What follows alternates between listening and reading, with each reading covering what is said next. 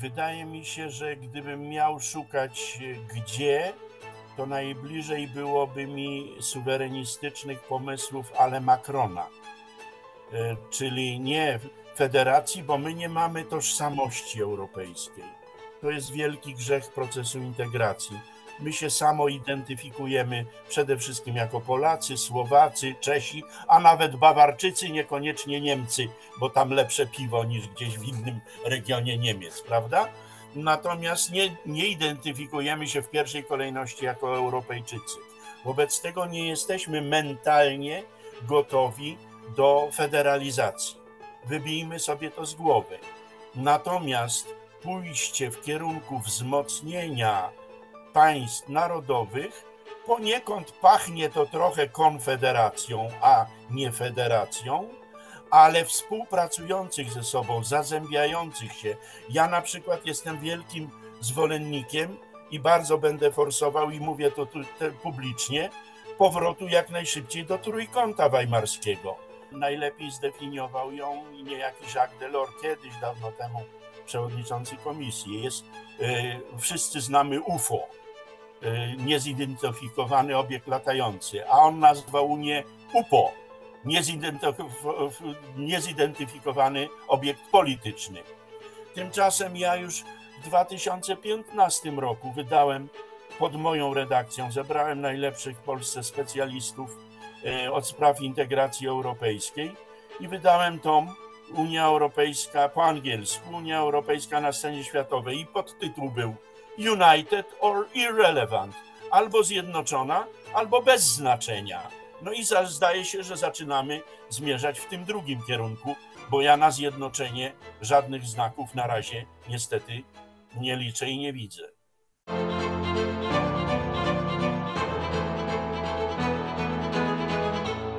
Ten materiał powstał także dzięki darczyńcom Nowej Konfederacji. Jeśli chcesz, żeby takie całkowicie niezależne analizy spraw o strategicznym znaczeniu dalej powstawały, Rozważ proszę dołączenie do grona darczyńców Nowej Konfederacji. Bartłomiej Radziejewski. Dobry wieczór Państwu, kłania się Bartłomiej Radziejewski i zapraszam serdecznie do Pomówmy Realnie. Programu, w którym bez bzdur, bez clickbaitów, bez upiększania rzeczywistości, ale i bez taniego katastrofizmu rozmawiamy o sprawach najważniejszych o znaczeniu strategicznym z osobistościami życia publicznego. Wielkie wzburzenie wzbudziła propozycja zmiany traktatów europejskich procedowana w ostatnich dniach w Europarlamencie. Wielu polskich polityków mówi o perspektywie rychłej utraty niepodległości, suwerenności, inni mówią o tym inaczej, a gościem, który dzisiaj skomentuje nam te sprawy jest profesor Bogdan Guralczyk. Wielokrotny dyplomata, profesor nauk politycznych, sinolog z Uniwersytetu, z Uniwersytetu Warszawskiego. Witam serdecznie, Bogdanie. Dobry wieczór, witam. Ja dzisiaj w nieco polowych warunkach z hotelu w Zamościu. Przepraszam za ewentualne niedogodności, ale myślę, że jakości to nie powinno spotkania obniżyć. Bogdanie, e, śledzisz z pewnością e, bardzo uważnie tę debatę o zmianie traktatów. E, iście rewolucyjne propozycje padły, jednak czy ta debata nasza nie zaszła nieco zbyt daleko? Przecież to są dopiero propozycje w dodatku pierwszy raz od lat to się zdarza, procedowane otwarcie, prawda? Z otwartą przyłbicą po oficjalnej propozycji zmiany traktatów, która na razie została zaproponowana Radzie Europejskiej przez Parlament Europejski. Niewielką większością głosów przeszła, natomiast żadnych decyzji ustrojowych jeszcze oczywiście nie ma i wydaje się być do nich daleko. Jaka jest Twoja opinia w tej sprawie? No moja opinia będzie dziwna, bo idzie w poprzek, czyli będę po tym nagraniu bity ze wszystkich możliwych stron. Takich gości lubimy. Y, ja bym powiedział, że pierwsze, y, na co należy zwrócić uwagę, to jest to, że ta debata w Polsce, chociaż nie tylko, jest obłożona ideologicznie, a na dodatek emocjonalnie. No mamy zmianę administracji, zmianę rządu, y, to też się przyczynia. Tymczasem sprawa jest na tyle poważna i ważka, że im mniej emocji, przepraszam, i ideologii, tym byłoby lepiej. Nie będzie jednak, nie mam złudzeń, łatwiej, ponieważ odezwał się grzech pierworodny i Unii Europejskiej. Ten grzech pierworodny polega na że już w traktacie z Maastricht elity, które to przygotowywały, oparły proces integracyjny o dwie nakładające się na siebie filozofie integracji. Jedna jest międzyrządowa, e, którą reprezentuje organ najważniejszy decyzyjny, czyli Rada, oraz ponadnarodowa. E, tutaj komisja i parlament nie reprezentują przecież e, poszczególnych państw członkowskich, tylko albo mm, jak komisja poszczególne dziedziny, albo jak parlament różne frakcje o charakterze ideowo-politycznym. I ten grzech się teraz nam z całą e, dobrodziejstwem inwentarza odzywa, mhm. ponieważ mamy zderzenie sił suwerenistycznych z siłami, które chcą albo jak Macron e, silnej Europy bastionu, albo jak gabinet Scholza jakiejś federacji. Yy, I w tym sensie jesteśmy zakleszczeni. To jest pęknięcie wewnątrz całej Unii Europejskiej i w poszczególnych państwach i krajach. I w tym sensie, ze względu na wewnętrzną sytuację, ale też yy, okoliczności zewnętrzne, ja sam uważam, że dojrzeliśmy do takiego e, zwrotu w dziejach integracji europejskiej, że konieczna jest kolejna IGC, czyli Intergovernmental Conference, konferencja międzyrządowa. Przypomnijmy, że poprzednia, powołana w początkach tego stulecia, i prowadzona później pod przewodnictwem nieżyjącego już prezydenta Francji Valerego Giscard d'Estaing, miała jedno zadanie przygotować wspólną konstytucję europejską. Co się stało? Tylko odezwał się inny grzech pierworodny, bo Unia Europejska jest przecież rezultatem, czy pojawiła się na pewnym etapie procesu integracji europejskiej, prawda? E, natomiast integracja europejska ma grzech pierworodny, że jest projektem elit. No i kiedy przyszło co do Słynny czego. Deficyt demokratyczny Unii Europejskiej. E, również deficyt demokratyczny, ale przede wszystkim, e, kiedy przyszło to, co do czego, kiedy przyszło do ratyfikacji, to pamiętamy, że w rok po naszym przyjęciu, tym rozszerzeniu pierwszym na państwa poza byłą żelazną kurtyną, Holendrzy i Francuzi pokazali y, procesowi gest Kozakiewicza i się y, koncepcja neofunkcjonalna, cała teoria, że dojdziemy do ponadnarodowego organizmu, załamała i od tamtej pory mamy kryzys strategiczny, kryzys azymutu, kryzys przywództwa, a potem się te rzeczy nakładały. I nałożyło się ich tyle na arenie wewnętrznej w Unii, ale też w otoczeniu zewnętrznym, że musimy zacząć taki proces od nowa. Nie wiem, czy przy obecnym tak głębokim zakleszczeniu nam się coś uda, ale chcę powiedzieć, jakie są etapy tego procesu. Otóż y, to, co przegłosowano w Parlamencie Europejskim i pokazało pęknięcie w zasadzie naszych elit na pół europejskich, to jest przygotowanie do czegoś, co nazywa się konwentem, Pewnie będzie gdzieś w styczniu próba stworzenia go, czyli y, zainteresowane strony, czytaj państwa członkowskie, plus eksperci, mają przygotować właśnie konfer- trzeci etap, konferencję międzyrządową, która ma wypracować jakiś nowy projekt. Czy to będzie no, prawdopodobnie nowy traktat, y, jakiś y, w miejsce dotychczas obowiązującego lizbońskiego, bo chyba nie wspólną konstytucję, kiedy jesteśmy tak popękani i podzieleni. A później przychodzą dwie, dwie procedury, sprawdzam. Jedna to głosowanie w Radzie Europejskiej, czyli szefów rządów i państw, a Viktor Orban już powiedział, że 120 lat minie, zanim Węgrzy się zgodzą na to, żeby zdjąć weto, z nich prawo weta, no a później jeszcze ratyfikacja w parlamentach państw członkowskich i w Parlamencie Europejskim. Poprzednio zajęło to prawie 9 lat, no teraz tyle czasu nie mamy, bo mm, sytuacja wewnątrz Unii jest nabrzmiała.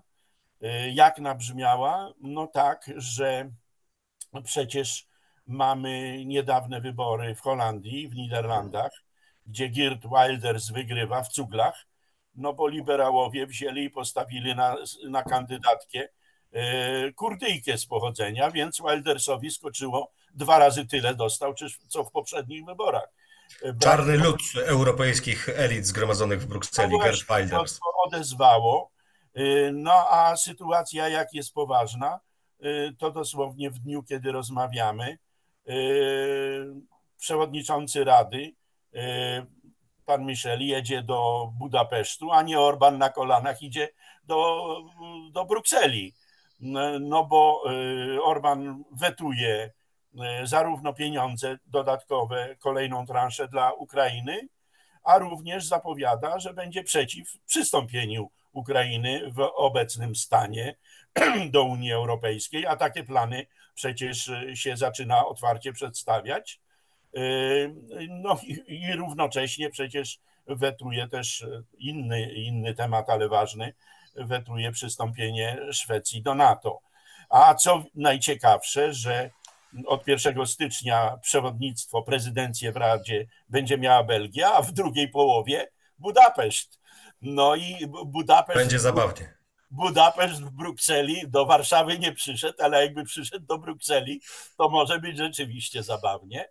I w tym sensie e, przewodniczący Rady jedzie do Budapesztu. Nie podano szczegółów rozmów, ale dla mnie jest pewne, że rozmawiano o tej ewentualnej węgierskiej prezydencji. No i ile Orban chce za swoje weto. E, w tym sensie e, mamy poważne sprawy. Tymczasem w tym projekcie przygotowanym, jak rozumiem, przez ekspertów głównie francuskich i niemieckich, jeśli nie wyłącznie, to co było przedmiotem głosowania w parlamencie, no to y, tutaj jest aż 65 kwestii zdejmowanych z prawa weta. No i na to najwyraźniej nie ma zgody, nie ma jedności europejskiej i dlatego uważam, że innego sposobu niż kolejna konferencja międzyrządowa po prostu nie ma. Czy nam się to uda, czy nie, to nie wiem, ale y, dojrzeliśmy do tego, bo sytuacja jest nabrzmiała i możemy teraz ją jeszcze rozbijać na, na poszczególne wątki, jeżeli sobie y, życzysz. Tylko czy to jest właściwy czas, Bogdanie, na takie rzeczy? Bo mówisz z jednej strony, że sytuacja dojrzała, bo wieloletni brak azymutu i tak dalej. Wszystko zgoda, tylko czy to nie jest trochę tak, że im Europa jest słabsza globalnie, im bardziej staje się mniej konkurencyjna gospodarczo, mniej istotna politycznie w nowej, na nowej szachownicy światowej, tym bardziej próbuje uciekać do przodu poprzez ściślejszą integrację. No bo właśnie, wspomniałeś o Wildersie, prawda? Niedawno sukcesy narodowych populistów, nazwijmy to w Szwecji. E, dosyć mocna prawica wygrała we Włoszech. Wiele lat rządząca prawica e, taka populistyczna w Polsce i tak dalej. E, mainstream europejski jest dużo słabszy niż był, a próbuje ucieczki do przodu tak dalekiej, jakiej nigdy jeszcze nie robił, prawda? No, zniesienie jednomyślności w polityce zagranicznej czy w bezpieczeństwie to są zmiany rewolucyjne. Wydaje się pewne, że to upadnie na etapie ratyfikacji narodowych. Czy to jest rzeczywiście rozsądne, co, co tu się wyprawia? Ja uważam, że trzeba rozmawiać, y, tylko że emocje są za duże. Dlaczego trzeba rozmawiać?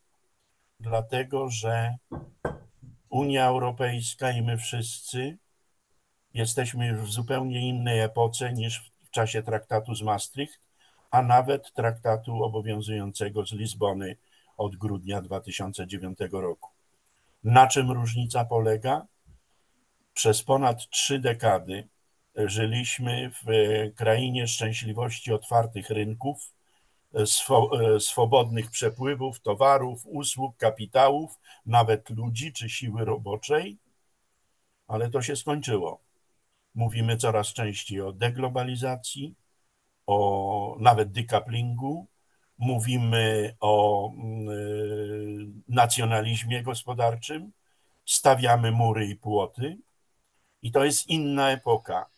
Przez 30 lat wszyscy my, łącznie z panem Bartłomiejem Radziejewskim i Bogdanem Góralczykiem, żyliśmy dywidendą, kapitałem, firmą, dochodem, zyskiem, pieniądzem, konkurencją.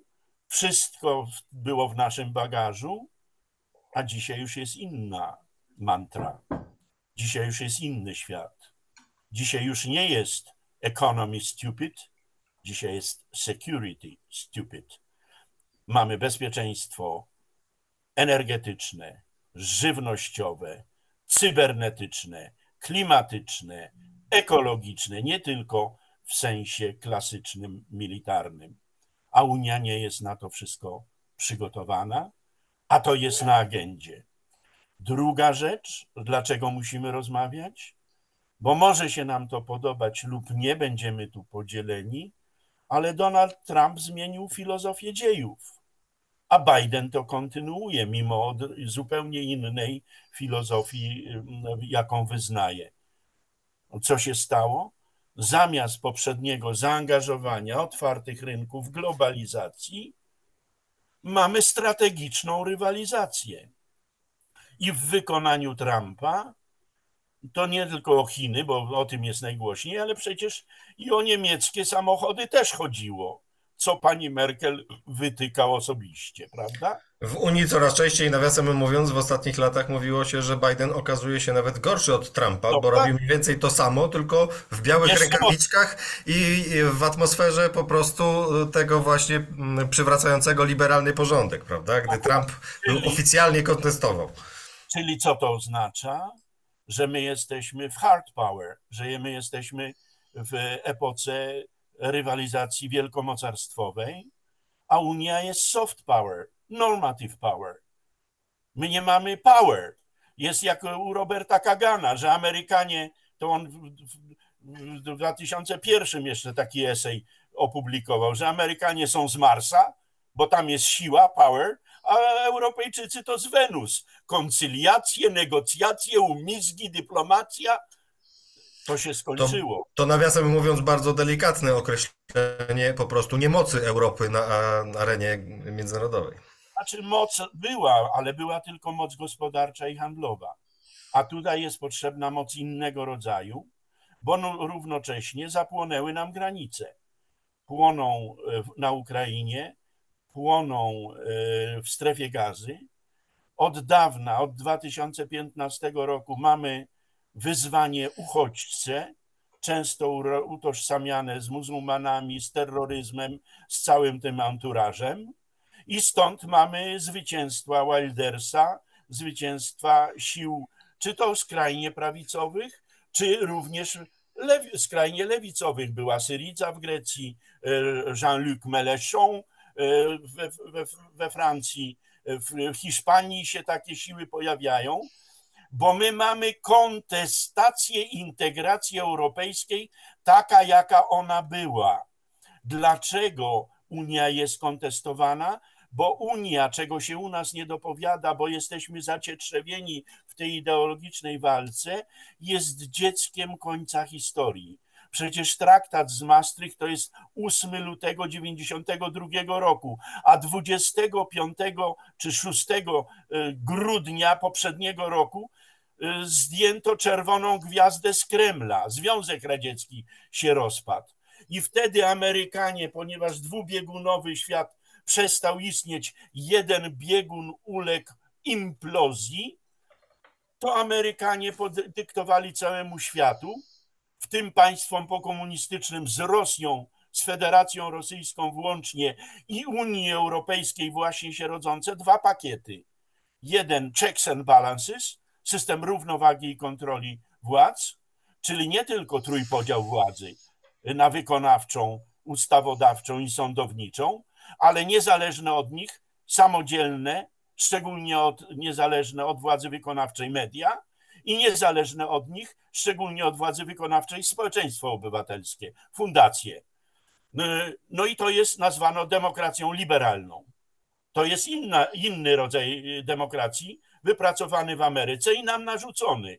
I przeciwko tej demokracji buntuje się Orban i buntują się y, wie, wiele sił politycznych. Ale Amerykanie narzucili nam wtedy też drugi pakiet poprzez system Bretton Woods, czyli Bank Światowy i Międzynarodowy Fundusz Walutowy, i to się nazywało Washington Consensus. Konsensus z Waszyngtonu, tłumacząc na polski plan Balcerowicza.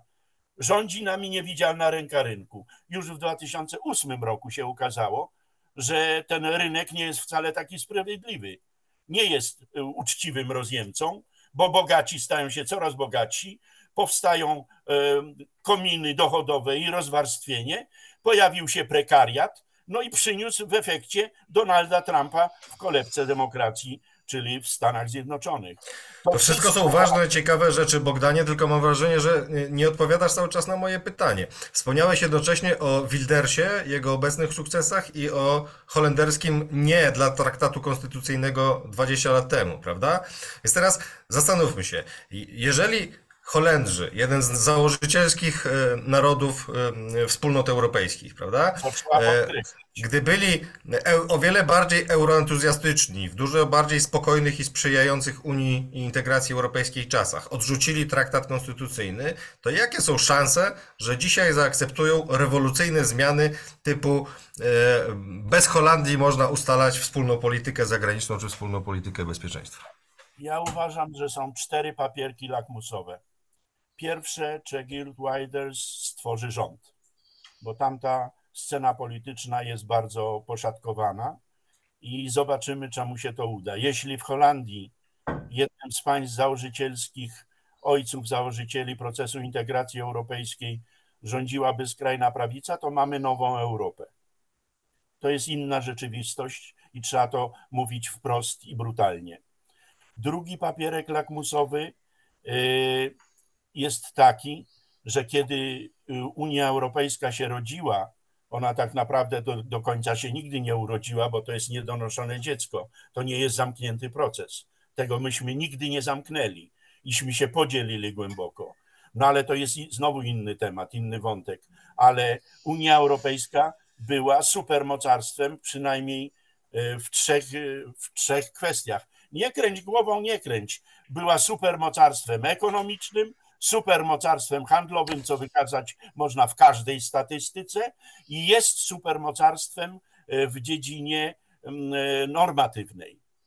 Nie ma czegoś No tak, tak. Mówiąc o poszczególnych aspektach możemy mówić, e, ale no to na tej samej zasadzie, no to maoistowskie Chiny były supermocarstwem w demografii, prawda? A Rosja lat 90. była supermocarstwem w terytorium. To są bardziej metafory niż analizy. No nie ma mowy o mocarstwowości, a nie supermocarstwowości bez potęgi militarnej. Unia potęgą militarną nigdy nie była i nie jest. No nie jest, była pigmejem e, a w ogóle była, e, najlepiej zdefiniował ją niejaki Jacques Delors kiedyś, dawno temu, przewodniczący komisji. Jest, e, wszyscy znamy UFO, e, niezidentyfikowany obiekt latający, a on nazwał Unię UPO,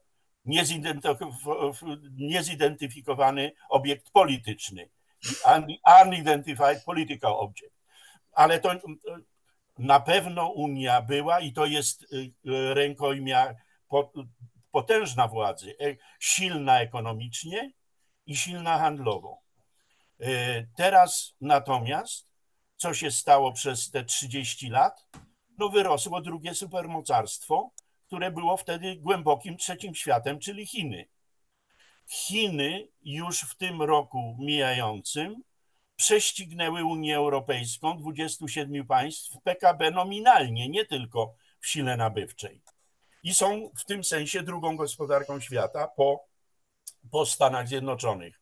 A następne są Niemcy i Japonia, i one są czterokrotnie słabsze od Chin, a pięciokrotnie słabsze gospodarczo od Stanów. W tym sensie drugi papierek lakmusowy, jak się ułożą relacje chińsko-amerykańskie i kwestia Tajwanu, bo to jest wyzwanie globalne i jak to będzie, jak się Unia podzieli. Macron za chwilę znowu drugi raz w tym roku leci do Chin. Trzeci, najważniejszy, y, jak kto wygra w Stanach Zjednoczonych w przyszłym roku wybory. W tej chwili, gdy rozmawiamy, najpoważniejszym kandydatem jest Donald Trump. A jeżeli Donald Trump, to przepraszam, ja już więcej na zaproszenia Radziejewskiego i innych wszystkich nie będę przyjmował, bo ja nie jestem w głowie Trumpa, to będzie roller coaster. Trudno przewidzieć, co się będzie działo. Wszystko wtedy będzie możliwe. No i wreszcie e, mamy zakręt w Holandii, ale wybory we Francji kto wygra. A jak Marine Le Pen, no to koniec Unii, jaką mamy. I w tym sensie tutaj mamy potężne wyzwania przed sobą.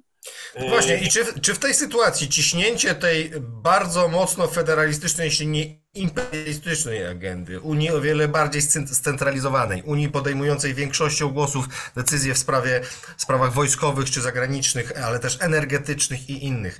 E, czy to nie jest woda na młyn dla wszelkich eurosceptyków, wszelkich, którzy chcą nie. powiedzieć, to szaleńcy jacyś siedzą w tej Brukseli, e, państwa narodowe to sprawdzone struktury, mm, e, skończmy z tym?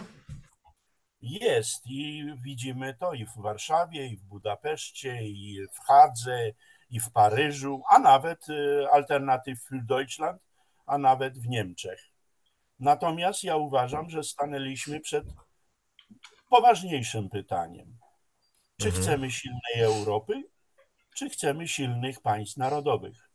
Bo pojawiły się różne koncepcje na ten temat. Nie a może Europa może Europa powinna być silna siłą swoich części składowych, swoich państw narodowych. Dotąd zawsze tak było. To ładnie brzmi, pod warunkiem, że nie są motywowane nacjonalistycznie. Ja przypadkowo, wyjątkowo dobrze znam Węgry i mogę dużo na ten temat opowiadać i wiem, jak to wygląda.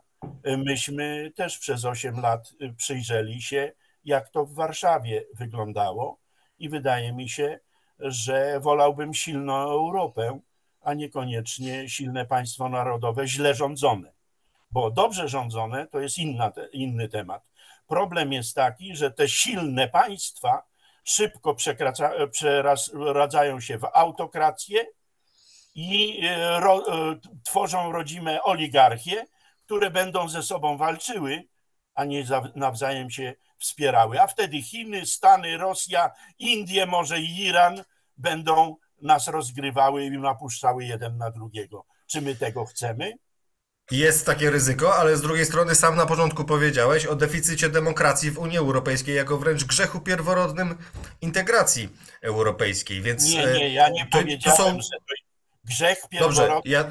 integracji to jest eli, to jest projekt... Elitaryzm, dobrze. No ja to skomentowałem deficytem demokratycznym, ale deficyt demokratyczny Unii Europejskiej to jest przecież w europeistycznej literaturze jak refren powracający temat, prawda? Więc tu nie odkrywam żadnej Ameryki. Jest deficyt demokracji w Unii Europejskiej związany właśnie z dokładnie z tym, co mówisz, z tym elitaryzmem. Tylko teraz tak, bo mówisz, że alternatywą są takie wsobne państwa narodowe z ryzykiem autokracji, tak? Tylko z drugiej strony mamy bardzo mało demokratyczny proces zarządzania Unią Europejską i również pytanie o kompetencje elit unijnych, no bo łatwo jest powiedzieć niekom, przeciwstawy niekompetentnym elitom narodowym kompetentne elity unijne. Tylko czy elity unijne są rzeczywiście kompetentne? Czy to, co w tej chwili robią, e, e, robiąc tę wodę na młyn dla eurosceptyków, ale też to, co robiły w trakcie pandemii, to, co robią z polityką klimatyczną, to, co robią z setką innych rzeczy, czy, czy to jest kompetentne rzeczywiście, czy to jest realna alternatywa, kompetentne europejskie versus niekompetentne narodowe, czy może ma, zamie chcemy zamienić tutaj niekompetentne narodowe na niekompetentne europejskie? Już pobrzmiewa, pobrzmiewają emocje i pobrzmiewają jednak echa ideologiczne. Problem ja polega, tylko pytam. Problem polega na tym, że kilka po kolei kryzysów, począwszy od 2008 roku, któregośmy my jako Europa, my w Polsce nie przetrawili, pojawiła się nowa kategoria państw, wschodzące rynki któreśmy wcześniej definiowali jako e, trzeci świat. I e, te wschodzące rynki e, przeniosła się dynamika w dużej mierze do nich wzrostu gospodarczego, dynamika gospodarcza. I ona zaczęła napędzać siły narodowe. Siły, niektórzy mówią nacjonalistyczne, niektórzy definiują to jako populistyczne. I w 2014 roku zapłonęły nam granice, najpierw e, na Ukrainie, równocześnie powstało tak zwane państwo islamskie ISIS, ISIL, które w rok później połączono z wielką, niespotykaną od II wojny światowej falą migracyjną. No i podzieliło wtedy Europę. Pamiętamy dokładnie, Viktor Orban odpowiedział budowaniem zasieków i muru na granicy, a pani Merkel willkommen polityk. No i od tamtej pory to pęknięcie tylko narasta. Przyspieszyło to pęknięcie administracja Trumpa, no bo wprowadziła strategiczną rywalizację, a nie kooperację. Później pandemia pokazała, że odpowiedzią na takie zagrożenia stają się najpierw państwa narodowe, a dopiero ewentualnie instytucje unijne, a potem jeszcze rosyjska agresja. Wszystko to razem wzmocniło państwa narodowe i wzmocniło siły kontestujące liberalną demokrację i też z innej strony konsensus z Waszyngtonu.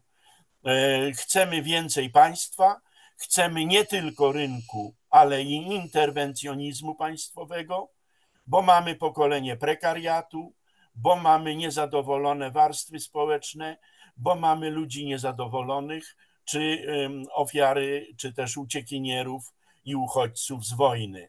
To wszystko sprawia, że moim zdaniem rozmawiać właśnie teraz trzeba, ale my się coraz bardziej zacietrzewiamy i coraz bardziej okopujemy na swoich pozycjach. W tym sensie ja już od dawna obserwując wyjątkowo wnikliwie i z bliska, bo przecież dwa, trzy razy do roku jeżdżę na Węgry, y, nawet w czasie pandemii mi się to udawało.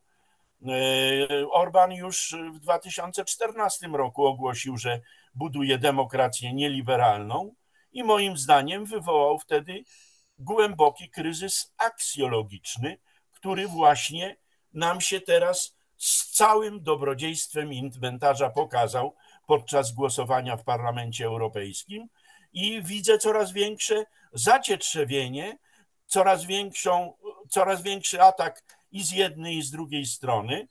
I to źle wróży, bo nas y, mogą inni w e, epoce y, ścierania się wielkich mocarstw po prostu zetrzeć, po prostu nas rozmienić na drobne.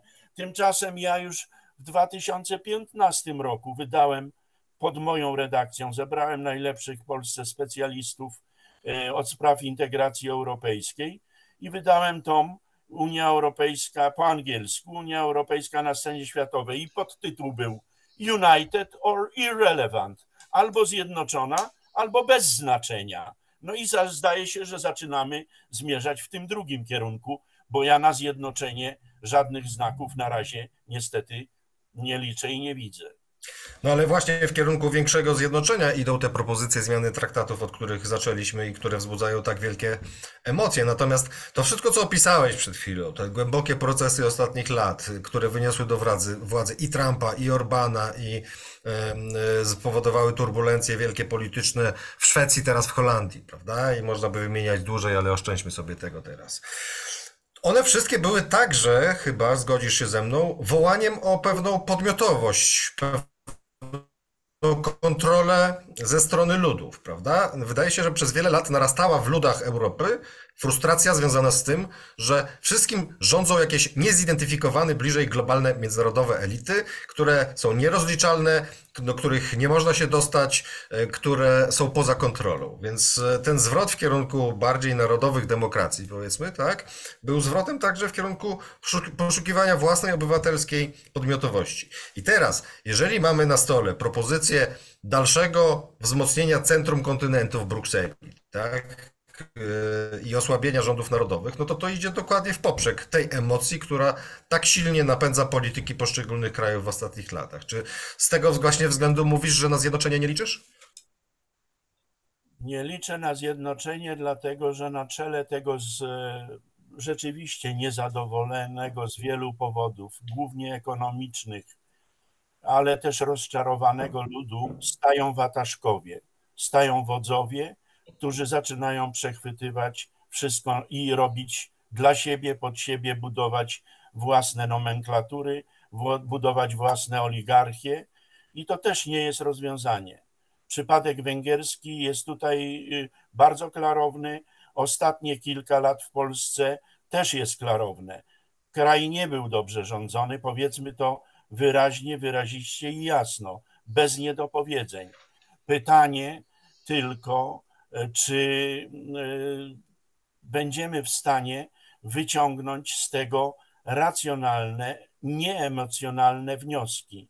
Nam potrzeba jest, i to wasze środowisko zawsze postulowało, potrzebni są fachowcy na stołkach i potrzebni są ludzie nie z partyjnego, partyjniackiego nadania, tylko z zakresu swoich kompetencji. A zamiast tego mamy partyjne rozdawnictwo, partyjne dzielenie się i ściąganie pod sukno, pod dywan wszystkiego, co się da. Tak jest na Węgrzech, tak było w Polsce, tak się zaczyna dziać w innych państwach. Zobaczymy, co Fico zrobi w Słowacji. Podejrzewam, że to samo, chociaż tam jeszcze jest checks and balances, ale już odchodząca pani Czaputowa jako prezydent. W tym sensie tu jest pytanie, gdzie znaleźć ten środek, bo ja go niestety nie widzę, a emocje są rozhuśtane. Nie jestem tym, który broni bru brukselskich elit, bo w wielu projektach unijnych, nawet w tej chwili w jednym dużym uczestniczę i widzę, że bardziej często niż moje kompetencje czy moja wiedza liczą się tam tabelki, e, żeby przyznać temu a temu, bo albo parytety, albo te kwoty nieszczęsne, które tyle emocji wzbudzały, że tylu a tylu migrantów policzonych według tabelki ma być. To są też szaleństwa. Oczywiście, że to widzę, wiem i rozumiem, ale albo wyciągniemy z tego wnioski, albo y, będziemy irrelevant, bo się podzielimy, pokłócimy, pobijemy, a inni to wykorzystają do swoich własnych celów. Na początku nie było dla mnie tej rozmowy trochę jasne, czy ty jesteś, e, e, znaczy wydawało mi się, że raczej zmierzasz w kierunku tego, że jesteś zwolennikiem tych zmian, które idą, ale z biegiem czasu coraz bardziej się przekonuję, że w zasadzie jesteś podobnie sceptyczny wobec tego, jak wobec tych narodowych wataszków, a to, co mówisz, jest wielkim wołaniem o nowe wizje integracji europejskiej, tak o nowe pomysły, o to, żeby wyjść poza ten zaklętny krąg bezrefleksyjnego euroentuzjazmu i równie bezrefleksyjnego eurosceptycyzmu. Czy dobrze czytam twoją ideę fix? Idealnie dokładnie tak, tylko boję się, że jestem e, e, samotnym e, wołającym na puszczy, czy tam gdzieś na, na piasku. No tutaj od razu mogę powiedzieć, że nie, ponieważ właśnie temat miesiąca Nowej Konfederacji dotyczy tego tematu. Robert Kuraszkiewicz zaproponował pewną koncepcję nowej Solidarności Europejskiej, także w Nowej Konfederacji na pewno tu masz sojuszników. Pytanie, czy to no wystarczy do zmiany status quo w Europie? Dlatego też rozmawiamy, y, dlatego że brakuje takich środowisk, gdy na te tematy trzeba nie emocjonalnie, tylko maksymalnie y, klarownie i maksymalnie fachowo rozmawiać, bo obydwie strony się wynaturzyły i dlatego powiedziałem na samym wstępie, że podpadnę wszystkim, bo u nas y, jak śpiewasz w chórze, to jesteś swój, a jak śpiewasz dyszkantem lekko obok, no to jesteś wróg już zapiekły i przecież... A czemu zaraz dyszkantem? To, to źle brzmi dyszkantem, może mocnym tenorem albo basem. Zawsze będzie to fałszywy ton, bo jest inny ton, niż ogólnie obowiązujący, czy w jednym, czy w drugim obozie. Tu jest problem, czy będziemy w stanie, moim zdaniem, my nie uciekniemy jako Unia Europejska, jeśli chcemy, żeby przetrwała, chyba że Trump to załatwi. No, nie dodałem jeszcze jednego jakże ważnego czynnika, jak i kiedy zakończy się wojna ukraińska, bo to też strasznie ważne y, dla całej y, naszego regionu, dla Polski, dla całej integracji europejskiej? Niewątpliwie tak. No, również pomysły, żeby rozszerzać Unię teraz na zachodnie Bałkany, czyli wszystkie państwa pojugosłowiańskie, od sasa do lasa. Natomiast y, trzeba rozmawiać w gronie najlepszych fachowców, co w, co w tej sytuacji zrobić, wyciągnąć jakąś pośrednią, dlatego ta IGC, ta międzyrządowa konferencja, moim zdaniem jest nam niezbędna, bo jesteśmy jako Unia y, dzieckiem końca historii, zakonserwowanym niczym Mao Tse-tung w swoim mauzoleum. Niedawno w Pekinie byłem, to wiem o czym mówię. A tu są zupełnie inne czasy, inne wyzwania, inne pokolenia i inne problemy przed nami. To starałem się pokazać. Nie ekonomia, nie gospodarka. Ja nie mówię, że one nie są ważne, tylko że wyrosła cała paleta wyzwań, a nas tam nie ma. Sztuczna inteligencja Europy nie ma. E, wysokie technologie, półprzewodniki, jakiś Tajwan prowadzi na skalę światową. To jest zupełnie inny świat niż w czasie, kiedy był traktat z Maastricht podpisywany. Wtedy była euforia, my Zachód zwyciężyliśmy, jest koniec historii. Nie ma alternatywy. Tina, prawda? There is no alternative. Y, powtarzaliśmy jak mantrę za Margaret Thatcher. Ale to wszystko już jest zamierzchła historia. Trzeba patrzeć w przód.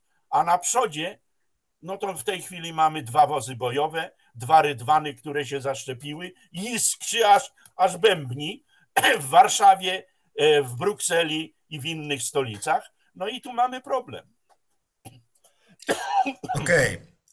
Natomiast e, tej wizji z Polski nie ma, prawda? Tej wizji, którą ty rząd, której ty się domagasz. Jarosław Kaczyński dawno temu zapowiadał nowy traktat europejski pod dyskusję jego autorstwa, czy pisarskiego autorstwa. I gdzieś słuch po tym e, traktacie zaginął i jako politykę europejską mieliśmy w wykonaniu PiSu, to widzieliśmy. Ale ciebie chciałem zapytać, czy masz, e, byłeś przecież przez lata dyrektorem Centrum Europejskiego UW, e, specjalizujesz się także w tematyce europejskiej obok tematyki chińskiej. E, czy klaruje ci się jakiś zarys wizji alternatywnej wobec dwóch mainstreamów, czy tych dwóch głównych nurtów integracji europejskiej? Tak, wydaje mi się, że gdybym miał szukać gdzie, to najbliżej byłoby mi suwerenistycznych pomysłów, ale Macrona, e, czyli nie federacji, bo my nie mamy tożsamości europejskiej. To jest wielki grzech procesu integracji.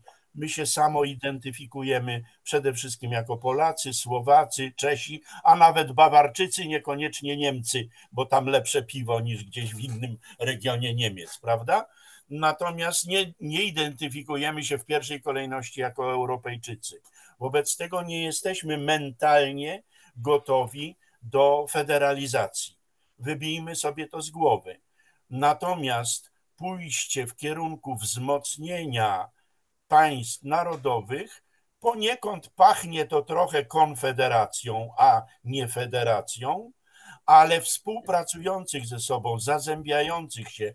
Ja na przykład jestem wielkim zwolennikiem i bardzo będę forsował i mówię to tu, publicznie, powrotu jak najszybciej do trójkąta weimarskiego, bo wtedy jest Berlin, oś Berlin, y, y, Paryż, Warszawa jesteśmy w głównym nurcie, jesteśmy wśród rozgrywających, ale jednak... No dobrze, tylko to, to samo w sobie nie odpowiada na pytanie o kształt integracji europejskiej. Ale, ale bardzo ciekawe, co powiedziałeś, czyli jakby postulujesz nową konfederację europejską. Konfederację tak? Europejską, jeżeli będziemy mieli w stanie, będziemy mieli zabezpieczenia, że nie dojdą wszędzie wataszkowie do władzy, bo wtedy to nie będzie e, żadna konfederacja, tylko rozpierducha tak to trzeba będzie ładnie nazwać. No i w tym sensie y, to. to Nigdy nie masz gwarancji. Ja nie, da się, nie, nie, da się nie, nie da się osiągnąć gwarancji, że jakieś y, nowi Orbanowie się nie pojawią. Ale rozmawiać trzeba, bo wypadamy, wypadamy z konkurencji. A Jarosław Kaczyński był politykiem anachronicznym, XIX-wiecznym. On nie wiedział, że jakieś Chiny, Indie, no zapomnijmy. On wiedział, że Niemiec jest wróg, Ruski jest wróg i wystarczy. I są jeszcze wrogowie wewnętrzni. Nie znęcajmy się. No wielu się nie zgodzi z taką oceną, ale zostawmy to, wróćmy do tematów europejskich. Mamy się nie zgadzać. Natomiast y, problem jest taki, że teraz trzeba rozmawiać, czy chcemy silnej Europy, czy chcemy tylko silnych państw narodowych. I czy to się da połączyć? Nie wiem. Wydaje mi się, że najciekawsze jak dotąd propozycje pod tym względem miał Macron, ale jego propozycje były chwilami niebezpieczne dla nas, bo to była koncepcja koncentrycznych kręgów, że jest twardo jądro integracji i potem różne obiegi. Y, I wtedy my. No właśnie, w, w tym, co ty mówisz, ja widzę mało zbieżności z tym, co mówił Macron, bo wizja Macrona to dla mnie jest wizja nowej imperialnej Europy ze ścisłym rdzeniem niemiecko-francuskim i w postaci strefy euro i peryferiami, które, wobec których nie trzeba mieć jakiejś specjalnej solidarności, które można wyciskać jak cytryny, podobnie jak Imperium Rzymskie wyściskało powiedzmy Afrykę Północną czy Hiszpanię, prawda? Więc to jest e, koncepcja raczej imperialistyczna, koncepcja Imperium Europejskiego. Ty mówisz o nowej Konfederacji Europejskiej, silnej siłą różnorodności, tak? tak Dobrze cię rozumiem, tak, że tak. chciałbyś, żeby były silne państwa narodowe, ale skoordynowane na tyle, żeby były w stanie przeciwstawiać się na przykład Chinom, e, presji chińskiej w określonych obszarach czy amerykańskiej. Tylko nie mam, nie mam pomysłu, nie mam konceptu, jak się zabezpieczyć przez tymi nieszczęsnymi wodzusiami, którzy przechwytują niezadowolenie społeczne, budują na buncie społecznym swój kapitał y, i potem y, wyrastają na autokratów, a nie demokratów. No przypadek Wiktora Orbana, polityka niezwykle zręcznego, niezwykle skutecznego. Ja nigdy nie powiem, że, on, y, że to jest zły polityk, tylko że moim zdaniem on wyprowadził Węgry już całkowicie gdzieś na wschód. On wśród narodów turańskich, e, przecież za chwilę Erdogan już drugi raz w tym roku będzie w, w Budapeszcie. E, węgierski, który znam i to dobrze, e, nie jest narodem, nie jest językiem tureckojęzycznym czy turecko-podobnym, a jednak wśród narodów turańskich. No i gdzieś do Kazachstanu jeździ, i tam podpisuje różne porozumienia, nie mówiąc, że jeździł do Chin i też podpisywał porozumienia. No to gdzie tu jest NATO, gdzie Unia Europejska? On już no, jest ale przecież, no Bogdanie, no ale przecież Macron jakie porozumienia podpisywał? Przecież Macron przywoływany czołowy federalista czy imperialista wręcz europejski, jak rozmawiamy dzisiaj sobie. Imperialistą nie jest. No właśnie, imperialista europejski, nazywajmy rzeczy po imieniu. E, po latach zabiegów o to, żeby właśnie taka na zasadzie trochę jak ty mówiłeś, prawda, konfederacyjnej, żeby Unia nie znosząc na przykład zasady jednomyślności w polityce zagranicznej, jednocześnie się umówiła, że państwa europejskie wspólnie i na szczebel unijny delegują stanowisko względem Chin, prawda? Bo tak Chiny coraz wyraźniej stosowały starożytną, sprawdzoną zasadę divide et impera, dziel i rządź, korzystając z przewagi skali z tego, że wobec poszczególnych państw narodowych zawsze uzyskają lepszy wynik, prawda? Więc umówiliśmy się po latach debat, żeby wspólnie uzgadniać, delegować na ten szczebel unijny. I kto to wszystko rozwalił? Macron. Najpierw pierwszy raz, potem drugi, prawda? Podpisując osobne, separatystyczne, można powiedzieć, porozumienia, daleko idące z Chinami. No to czy my rzeczywiście, y, zarzut, który stawiamy Orbanowi jest taki, że robi to samo, co Macron? Dał nam przykład Bonaparte, jak zwyciężać mamy. Orban robi to, co Macron, tylko jeszcze więcej i poszedł na wschód.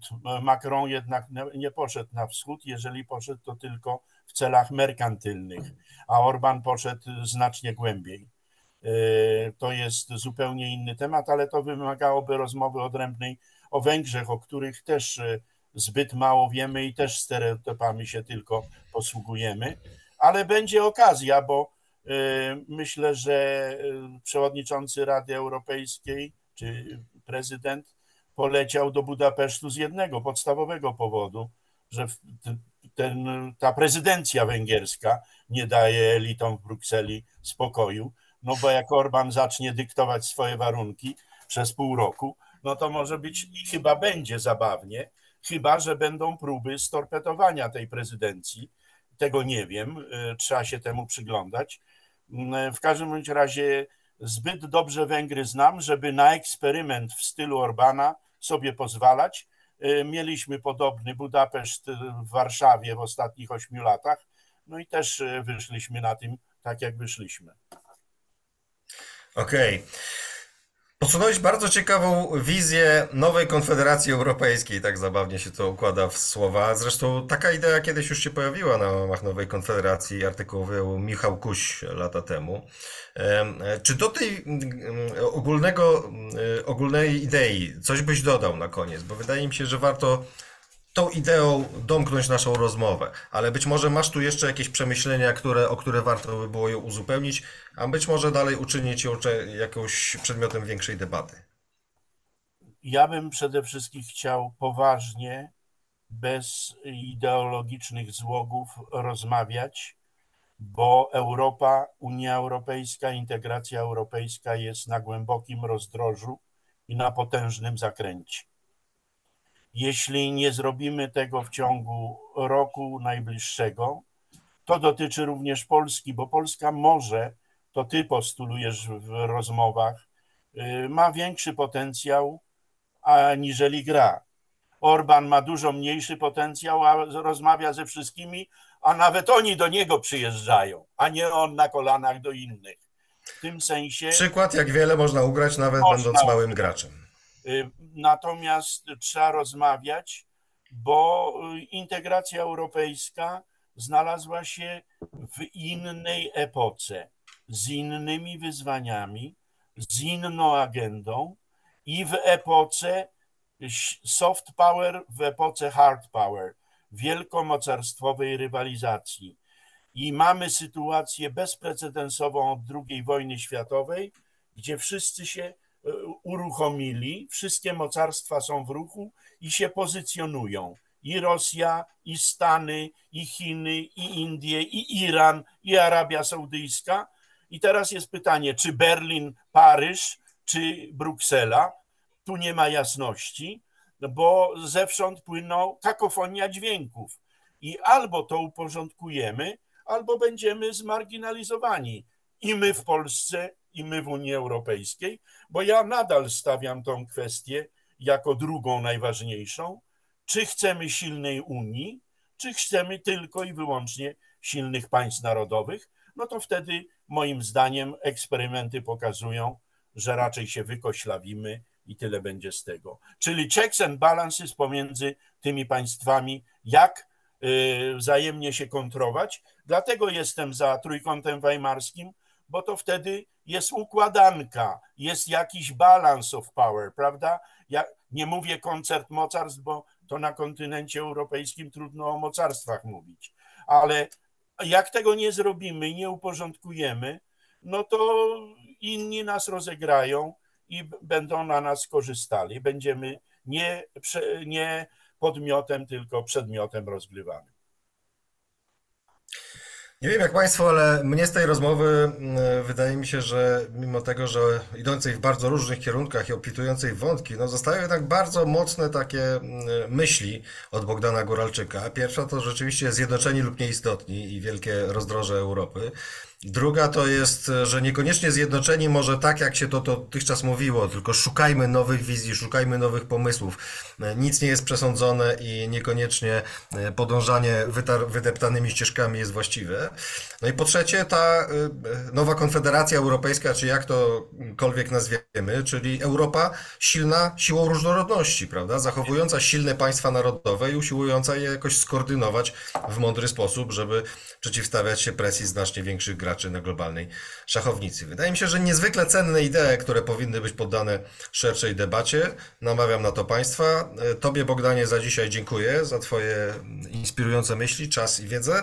E, Państwu za uwagę. Jeżeli Wam się podobało, Dajcie kciuki w górę pod tym filmem, skomentujcie, udostępnijcie w swoich mediach społecznościowych, żeby się zgodzić lub nie zgodzić. I pamiętajcie też, że takie ma- materiały powstają dzięki darczyńcom Nowej Konfederacji. Warto do nich dołączyć, bo dzięki temu więcej takich materiałów, więcej myśli i więcej także wizji e, Polski w Europie może powstać. Dziękuję bardzo za dziś. Państwu dziękuję Tobie, Bogdanie, i do zobaczenia. Do zobaczenia.